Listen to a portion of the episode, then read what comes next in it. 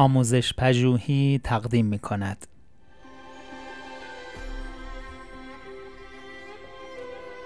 صد نکته در کلاسداری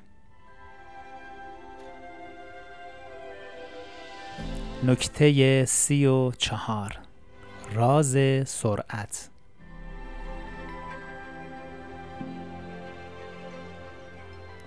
یکی از مشکلات فراگیر معلمان سرعت عملکرد آنهاست در شرایطی که سی نفر نیازمند توجه شما برای واکنش سریع و ارزیابی و جمعبندی مشکلاتشان باشند مشکل پایین آمدن سرعت طبیعی به نظر می رسد. به یاد داشته باشید که نیاز به داشتن وقت کافی در کلاس برای شما بسیار اساسی تر از آن است که قادر باشید همه امور را مرتب کنید. اگر به خاطر رسیدگی به همه مشکلات بخواهید سرعتتان را خیلی زیاد کنید دو مسئله منفی اتفاق می افتد. یک خود را خسته و فرسوده می کنید.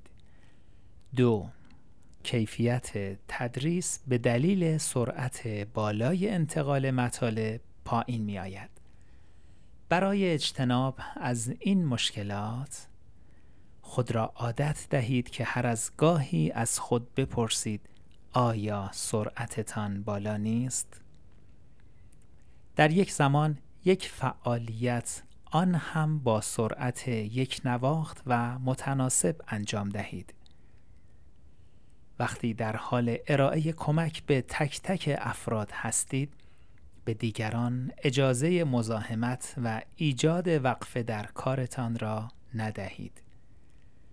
به بچه ها یادآوری کنید که سعی دارید به همه کمک کنید اما تنها قادر به انجام یک کار در یک زمان هستید. به این ترتیب خواهید دید که انرژی بیشتری برایتان باقی میماند و دانش آموزانتان واقعا چیزهای بیشتری از شما می آموزند.